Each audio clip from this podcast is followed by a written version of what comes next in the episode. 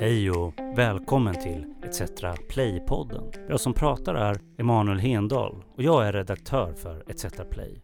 Nu ska ni få höra ett samtal som är så intressant så efter det här samtalet så kände jag bara så här att jag måste lyssna på den här boken.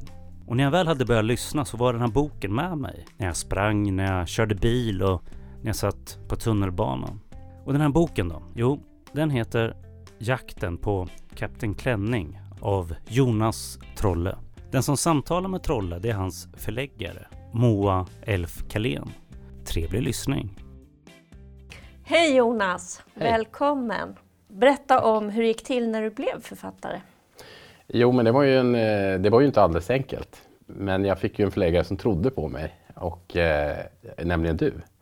Och dessutom returnerade mitt manus tämligen fort, vilket eh, andra kanske inte hade gjort i samma, på samma, i samma hastighet och med samma intresse, liv och lust. Eh, jag hade en berättelse som var intressant att berätta, nämligen berättelsen om Göran Lindberg. Och, eh, den Vem var Göran Lindberg? Göran Lindberg var ju rektor på polisskolan och och eh, hade varit det och sen var han länspolismästare i Uppsala. Och det var en spännande berättelse i och med att han visade sig inte alls vara den här rättrådiga polisen utan i själva verket en sexualbrottsling. Och det var ju en intressant och, och spännande historia att berätta. Och eftersom jag var en av de som jobbade med det här, var spaningsledare i det, så, så hade jag ju den så att säga i huvudet. Men jag var ju ingen författare. Och hur ska man kunna skriva en bok där, som i mitt fall, där jag, jag hade ju aldrig skrivit en bok. Hur gjorde du? Ja. Nej, men jag började ju skriva och fick ju också börja lära mig att måla med orden på ett sätt som eh, var helt nytt för mig eftersom i mitt eh, vanliga arbete som polis så skriver vi ju faktiskt väldigt mycket mer än vad människor generellt tror. Men vi skriver kort och kärnfullt. Och här skulle jag helt plötsligt breda ut mig och brodera ut i en text som blev eh, eh intressant och spännande att läsa på många olika sätt. Jag brukar säga det att den här boken, den här berättelsen hade jag säkert kunnat gjort på 30 sidor på polisprosa. Men nu blev det ju eh, långt många fler sidor än 30. Det minns jag. Jag minns det att du tyckte att det var väldigt många sidor. Allting började med att en man föll från en balkong. Just det. Det började med en, att en man föll ut från en balkong och det var ett misstänkt mordärende. Och i det här ärendet så fanns det olika eh, ingredienser som tydde på att den här mannen som hade ägnat sig åt en hel del eh, ja, koppleriverksamhet, han hade köpt sex i stor utsträckning och så vidare, att han hade förgreningar och kontakter med andra. Och när vi började titta på det så, så dök Göran Lindberg upp i det materialet. Men Det, var, det var en eh, flicka som sa att eh, det var Göran Lindberg, eller han, hon sa att det var en polis. Hon berättade, sa. ja precis, vi höll förhör med en Ja. av de här flickorna som fanns med i den här eftermälet efter den här ol- olyckan då, eller det här misstänkta mordet. Det vart inget mord. Och var, hon berättade att hon hade varit utsatt för ett övergrepp och att den som hade utsatt henne för övergreppet var en högt uppsatt polischef. Och så beskrev hon att den här mannen var mellan 50 och 60 år och hade kraftig kroppsbyggnad. Och att han hade varit i tidningen. Ja, men det visste hon inte då, utan, utan det var det hon sa först. Ja. Och då för oss blev det så här, ja, tjocka poliser mellan, 40, och- eller mellan 50 och 60 år som är chefer, det finns ju hur många som helst. Så hur ska vi kunna hitta det? Men sen så återkom hon och då berättade hon att hon hade ju fått det här berättat för sig av den döde mannen, att den här mannen, den här polischefen, hade varit i en tidningsartikel. Dessutom i en tidning som het- heter Dagens Industri. Så det var inte fråga om en vanlig dagstidning. Och då blev det ju väldigt, väldigt mycket lättare. Så du skickade ner en polis till arkivet? Ja, en eh, kollega där som gick och bläddrade. Och så fick vi fram Göran Lindberg. Men, men Göran Lindberg i en tidningsartikel i Dagens Industri, det gör ju ingen gärningsman. Utan sen började ju då ett ganska mödosamt arbete där jag också ser att vi, både envishet och en hel del tur gjorde att vi kunde till slut placera honom i den här lägenheten vid samma tidpunkt som den här händelsen hade ägt rum, den här våldtäkten. Det är ett helt unikt fall faktiskt. Alltså, Ja. Ni var osäkra på om det fanns flera män runt omkring Ja. Göran Lindberg, om det fanns flera inom polisorganisationen. Ni bildar man, ja, nästan en hemlig utredningsgrupp. Ja, så var det. Och, och, och så är det. Eh, och I synnerhet när, när polisen jobbar med ärenden som innefattar eh, personer som finns i egna led eller i anslutning till egna led, då är det ju väldigt viktigt att det går att hålla på sekretessen och att man är tyst och inte pratar bredvid mun och så. Ni genomför till och med en husrannsakan på Polishögskolan. Ja, på juldagen, så det var inte så mycket folk. Så det, det är ju otroligt spännande givetvis. Och det här är ju ett ärende som jag inte, och säkerligen inte någon av de andra eh, dryga 20 som var med, kommer vara med om igen. Utan det här är ju ett ärende så att säga, eh, som, som såklart kommer sticka ut genom hela min yrkeskarriär. Hur skulle du säga att det här påverkade dig som person? Ja, alltså det, som, det, det, det, det påverkade ju mig så tillvida att, att det här blev spiken i kistan när det gäller att jobba med den här typen av ärenden för mig. Jag, Sexualbrott? Ja, ja, med den, ja precis. Jag, jag, jag, kände att jag ville inte jobba vidare med det. Jag hade gjort det då i sex år i, på olika sätt. Varför eh, ville du Nej, jag tyckte att det, ja, men jag, jag, fick liksom nog. Men det, det, var nog inte bara, det var inte kanske just bara för att det var den här gärningspersonen och det här ärendet. Men jag, jag fick nog efter det här. Jag, jag slutade med det, med det då. Jag började jobba med andra grova brott istället. Um, men sen har, det ju också, sen har det också fått upp ögonen. Va? Får jag bara fråga? Mm. För att eh, du började sen med grova våldsbrott har jag ja, för mig. Ja. Och eh, när du beskrev för mig ett par av de fallen, ja. för mig var det... Eh, alltså det är ju väldigt, väldigt eh, grovt och utmanande och jobbigt. Mm. Eh, varför är det ändå lättare jo. att jobba med en sexualbrott? Jo, men alltså generellt sett, när man, i alla fall jag jobbade med människohandelsbrott då, och köp av, av, av, kvinnor i huvudsak då, för sexuella ändamål och handel med, med, med kvinnor. Det är ju så här, här är gärningspersonerna, de är generellt sett de är män. Och de eh, använder ett vapen och det är deras sexualitet. Och jag är man och jag är en sexuell varelse. Och den där kopplingen, liksom, att, att vara man och vara en sexuell varelse och i sitt arbete arbeta med män som använder sin sexualitet som ett slags vapen eller tillhygge, det, blir, det, blir, det kommer väldigt nära. Och det, blir, det sätter en, en hel del saker, eh, tankar i svung och funderingar kring eh, interaktionen män och kvinnor och hur är jag i förhållande till dem som jag träffar och tycker om och hur funkar hur funkar vi egentligen? Och det kom väldigt nära. När man jobbar med, med mördare och rånare så är det så att de är så långt ifrån en. För de, de är ju mm. förvisligen också för det mesta män, men det är ändå personer som de ägnar sig åt saker som är mycket svårare för mig att relatera till och då är det lättare att hålla det ifrån sig. Det är det, eh, aggressivitet, eh, våld och sådana saker. Visst, det finns inom oss också, men sexualiteten ligger ju så mycket närmare. Så det, det, är mycket sådana tankar där som, som jag kände att det blev knepigt. Sådär. Och då är det, det lättare att jobba med rånare och mördare. Ja. Var det därför du skrev? Ja, delvis var det ju det. Och sen såklart för att jag visste att det här var en intressant och, och, och vettig historia. Det var, det var flera anledningar till det givetvis. Att jag skrev ju mest liksom för att jag ville skriva av med den här berättelsen. Eh, målet, sen att, att det blev eller, målet var ju inte att den var tvungen att bli publicerad. Utan det var ju en fantastisk förmån som jag fick. Du eh, fick vara med om någonting som är ganska unikt mm. som debutant. Det mm. blev ett fullkomligt massivt genomslag. Du mm. gjorde alla större, större medier. Mm. Eh, du åkte runt där, du gjorde Skavlan mm. och ena dagen och liksom bara fortsatte och fortsatte. Mm. Boken har än så länge sålt i över 50 000 exemplar och mm. sen är det en av de mest lyssnade som ljudböcker. Eh, det är en historia som har berört väldigt, väldigt många. Mm. Hur var det att försöka skriva en till bok efter ja. det? För det gjorde du sen. Ja, och den tycker jag ju blev bättre. Ja. Jag tycker ju min andra bok är en bättre bok ja, än den första det boken. Ja, ja. Den, är, den, är, den är bättre skriven. Eh, sen är ju historien påhittad. Så att, så att jag menar, historien, eh, det är klart att det smäller ju högre när man skriver en, en, en verklig historia och försöker få det och, och, och ändå vara en true crime roman. Så. Men, eh, nej, men jag tyckte det var, det var jättekul att skriva den andra boken för att jag kan ju ta ut svängarna på ett helt annat sätt. Hur mycket är, är um, sant och eh, fiktion i Ja. din nya roman, Alltså om, man, om, man säger, om man säger händelserna eh, som inträffar i boken, Mm. många av dem har ju i olika sammanhang eh, hänt och har inträffat, men jag kanske har brutit ut dem. Och sen själva grundstoryn, den är ju liksom en, en dikt. Men alltså det som de här personerna i boken är med om och det som händer, det har ju ganska ofta hänt. Eh, men fördelen med att skriva en sån här bok då, som jag gjorde här, det var ju att ja, jag lägger till eh, några grejer, till exempel om en kollega där som eh, gör sig skyldig till eh, ganska ordentlig brottslighet. Och det skickar jag ju med. Det, det var ju någonting som inte, inte hade hänt, men som jag kände att ja, men det, här, det här kan jag göra, för jag är fri att göra det. Jag berättar en, en berättelse.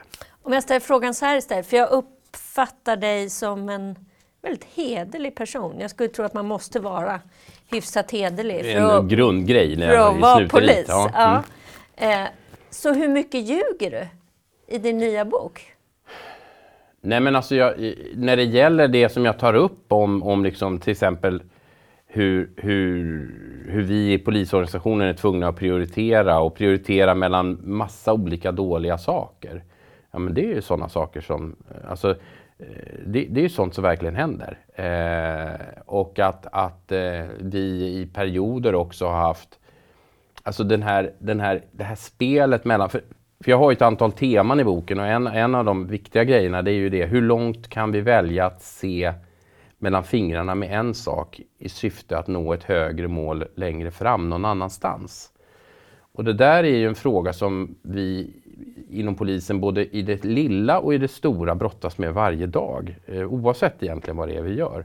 Det tror jag många människor, de har ingen de känner inte till, folk gener, generellt känner inte till liksom den här att hela tiden eh, så måste vi välja mellan pest och kolera. Och här drar jag ju i boken allt det här till sin spets givetvis. För jag har ju möjlighet att göra det i en romanform. Eh, Men poängen är ju att, att det, är, det är inte så självklart allting. Utan att, och resursen alltid, den är alltid begränsad. Och den, den kommer aldrig bli obegränsad och den ska inte vara obegränsad. Men, men, men det är en sån sak. Och sen, men sen när jag till exempel när jag beskriver de kriminella här och deras lojaliteter mot varandra och så vidare. Jag, jag är ju inte kriminell själv, men jag har ju sett hur de agerar och vad de gör eh, mot varann. Och det, det är liksom ingen tjuvheder de- dem emellan, utan man beter sig på ett sätt som jag många gånger känner är Ja, de, de skadar ju varann i syfte att de ska eh, segra och vinna eh, själva. De är beredda att nästan göra vad som helst utifrån så som jag upplever det och hur jag ser på det. Och det är ingen, det, är ingen, alltså det finns inte den där lojaliteten dem emellan utan de är beredda att sälja ut vem och vad som helst eh, för väldigt lite. Och det är en viktig grej tycker jag att, att, att visa. Bröder är ju en spänningsroman. Mm.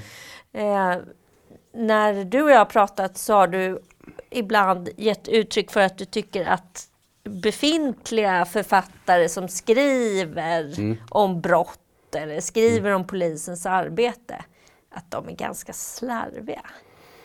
Ja, Är det något du kan ja, säga men, offentligt? Ja, nej men slarv. Jo, men alltså jag kan väl känna så här att, att eh, eh, alltså, jag inser ju att det är ju svårare om man har den, om man har den bakgrund som jag har och har sett det som jag har sett och, och, och vet lite mer hur det går till. Så eh, blir det ju det blir mer komplicerat att skriva en bok då. Eftersom jag, det förutsätts ju liksom, jag, jag måste ju ändå på något vis göra det här på ett, ett, ett mer, eh, hur ska vi säga, Ja, men till exempel, det är alltid mycket mer människor med i, i det verkliga livet. Det, det finns inte de här enskilda hjältarna på samma sätt. Och det. Men samtidigt så kan man ju inte ha ett persongalleri liksom, på hur mycket människor som helst. Det blir ju olidligt att läsa. Då måste man anpassa sig där till exempel. Men, men, men sen är det väl också det att, att jag kan tycka att man många gånger skruvar till, alltså man skruvar till och gör saker och ting väldigt komplicerat. Men i verkligheten så är ju sällan brottsligheten och brottslingarna särskilt komplicerade. Det är ju alltså de, Det är rätt simpelt. det är rätt simpelt. Och, och, och att beskriva det här rätt simpla samtidigt som det ska vara lite spännande, det är ju svårt. Va? För vi, vi pratar ju inte hjärntrusten här. De flesta som ägnar sig åt kriminalitet, i alla fall som kommer i våra, framför våra fötter, det, det, det är ju inte de smartaste. Alltså. Så, så är det ju. Sen är det klart att och, och, och, de åker ju dit av en anledning. Men, men, många gånger så framstår det ju liksom som att de är så otroligt och de har såna jädra upplägg och så mycket tankar. Men de springer ju hand i mun hela tiden. Så jag är inte så där jätteimponerad. Och det är väl det lite grann, att det känns inte trovärdigt då när man liksom tillskriver en sån där att vara riktig dundersupertjuv liksom, eller dundersuperskurk. Du är fortfarande yrkesverksam som polis. Ja. Du skriver på nätterna, du skriver, du skriver du har sagt till mig att du skriver bra i bilen. Ja, jag har utvecklat en väldigt bra skrivteknik som passagerare i bil. Det är en av mina stora... Inte när du kör bilen? Nej, inte när jag då. kör, men en av mina verkliga förtjänster. Att jag skriver väldigt bra när jag sitter bredvid i bil. Eh. För jag som står utanför, mm. jag kunde ju få manus alla eh, mm. klockslag på mm. dygnet. Det mm. senaste eh, manuset Bröder skickade du, det var samma vecka som terrordådet på Drottninggatan och du var insatsledare mm. där. Eh, det var en, en abnorm arbetsbelastning. Mm. Men, men du har, det verkar som att du alltid kan skriva. Mm. Är det så? Ja, det kan jag. Och jag skriver nog egentligen bättre när jag har lite press på mig. Hur då? Nej, men alltså när jag har lite tider, att nu måste du lämna in det här i den och den tiden och så vidare. Eh, och sen är jag otroligt, alltså med fing jag är snabb i fingrarna. jag är jättesnabb att trycka på tangenterna. Det är en, eh, det är en bra grej. För att själva berättelsen... Är det din den, stora styrka ja, men, ja, det är nog kanske min stora styrka som författare. Själva berättelsen den, har jag, den är ganska klar i huvudet för det mesta. Även dialoger kan vara klara i huvudet. Jag går och processar det där och tänker på det. Och och sen när jag väl sätter mig, då, då, då går det undan. Så att jag tillhör inte de här som liksom disciplinerat kan skriva en sida om dagen eller liksom sådana här grejer. Det skulle aldrig funka för mig. Vill jag skriva 15 så skriver jag 15. Vill jag skriva en halv, så bli, eller klarar jag inte mer än en halv, då blir det bara en halv. Så jag har ju, men å andra sidan, jag har ju, det här är bara en, det, det, jag har ju ett annat yrke. Så. Jag tänker om det här skulle vara mitt yrke så skulle det kanske låsa sig fullständigt. Jag har faktiskt aldrig frågat dig det. Vi har ju haft många samtal. Men jag har inte frågat dig om det är någon skillnad hur du är som polis och hur du är när du skriver? Nej, jag, Ja, nej men alltså jag är nog ganska, jag, jag, jag är nog ganska cool med båda de där, i båda de här världarna på, på, på något sätt. Va? Alltså som, nej, det, det där var en intressant fråga förresten. Hur jag är? Ja, då skulle man ju kunna tänka sig att jag inte är särskilt disciplinerad på mitt jobb heller då egentligen. Om jag, eftersom jag skriver när, jag, när andan faller på och då öser jag på. Och sen, Nej, jag uppfattar dig som väldigt disciplinerad. Ja. Du är chef för ja. Fler, ja, du flera hundra. Ja. Flera hundra mm. har du i din mm. Stab mm. eh, just nu. Mm. Du ställer väldigt höga krav på dig. Så jag funderade på om skrivandet var någonting som du gör för att få tillgång till någonting annat. Eller om du är väldigt lik dig själv när du skriver. Jag, jag har inte tänkt på det riktigt. Jag, jag har nog inget bra svar. Eh, inget klurigt svar. Det där kan vi ta du får ställa den här frågan någon annan gång, tänker mm. jag. För jag, jag, kan inte riktigt svara på det. Men jag, jag är nog en människa som, som... Eh, jag har ju inte sådär jättestort kontrollbehov.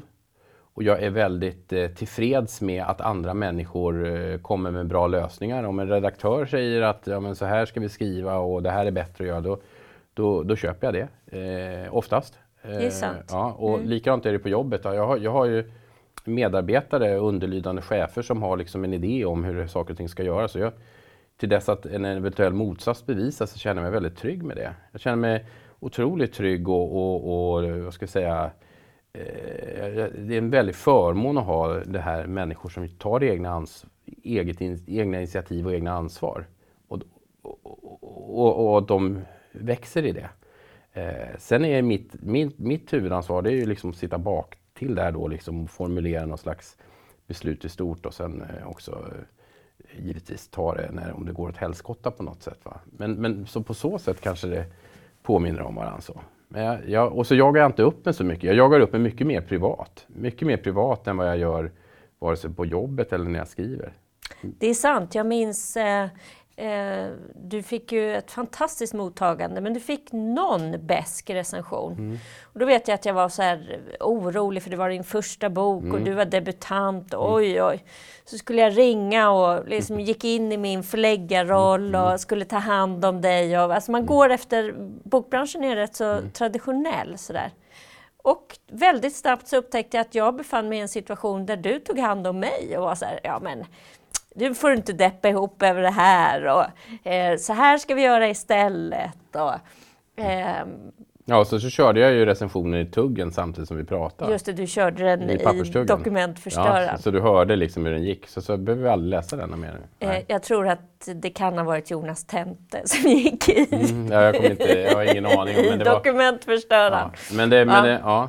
Nej men alltså det är ju jag tänker så här liksom att ja, det är ju hans fria rätt att, att skriva vad han ville eh, såklart, den här recensenten. Eh, men eh, gör det bättre själv då, om det är så jävla svårt. Eller om han tycker det är så knivigt det jag gjort, eller dåligt. Det var ju många andra som inte tyckte det. Ja, jag vet inte. Det... Sälj 50 000 Ja, men, ja, men på något sätt, jag, jag blir mm. lite sådär, ja kan du väl hålla på. Du, en sista fråga. Mm. Om vi skulle skicka din roman Bröder mm. till en person, mm. vem skulle du vilja skicka den till då? Till en person? Mm. Det är tur att du inte har kontrollbehov, för du har inte fått förbereda dig på någon av de här nej, frågorna. Jag har inte förberett på någon. Nej, men alltså jag tänker så här. Och det är ju att sätta sig själv på väldigt höga hästar, jag inser det. Va? Men, Kör! Nej, men jag tänker så här att då skulle jag vilja skicka den till en ung pojke som är på väg in i den organiserade kriminaliteten. I syfte att, alltså jag vet ju egentligen att sådana här grejer kanske till och med triggar dem åt andra hållet. Alltså ofta så är det så att de som blir berörda av det jag vill säga med den här boken, det är ju personer som som normalt sett, de, de är aldrig i farozonen och, och hamnar illa. Men, men det som jag beskriver i boken, det är ju det att, att det jag upplever i mitt yrke och som privatperson, det är det att möjligheten till en andra chans i samhället, eller en tredje eller en tionde chans, den är, den är väldigt, väldigt liten. Mm.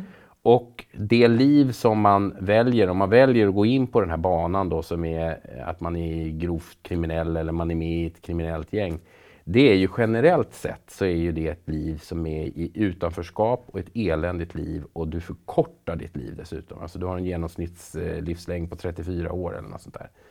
Det är värdelöst. Det är helt värdelöst och det försöker jag ändå beskriva med ett antal liksom, avsnitt i den här boken. Eh, så jag skulle vilja att en, en 14-15-årig kille som eh, är då lite på glid skulle läsa den här boken eller lyssna på den. Eh, men sen kanske han inte förstår budskapet i det och tycker att eh, man kanske till och med tyckte att den var lite ball. Men eh, om man läser igenom det här och förstår och också ser de här sekvenserna hur några av de här killarna, framförallt en kille, han har ingen, han har ingen, liksom, han har ingen framtid, han, har, han kommer aldrig få något lägenhetskontrakt, han kommer inte få något jobb, han kommer inte få något orange kuvert. Och önskan med liksom trygghet och ro, den får han bara när han sitter anhållen eller häktad. Det, det är ganska jag, jag tycker ändå att det är starkt. Så att, ja, den, det är det för läsaren också. Ja, så den personen skulle jag skicka boken till. Mm. Tack Jonas. Mm, tack. Tack Jonas Trolle och Moa Elf Kalén. Om också du blev så här jättesugen på att lyssna på den här boken, då är det bara att gå in på ETC Play och göra just det. Och på ETC Play så finns det mängder med andra ljudböcker men också väldigt bra filmer. Men då säger jag bara tack för den här gången och på återhörande.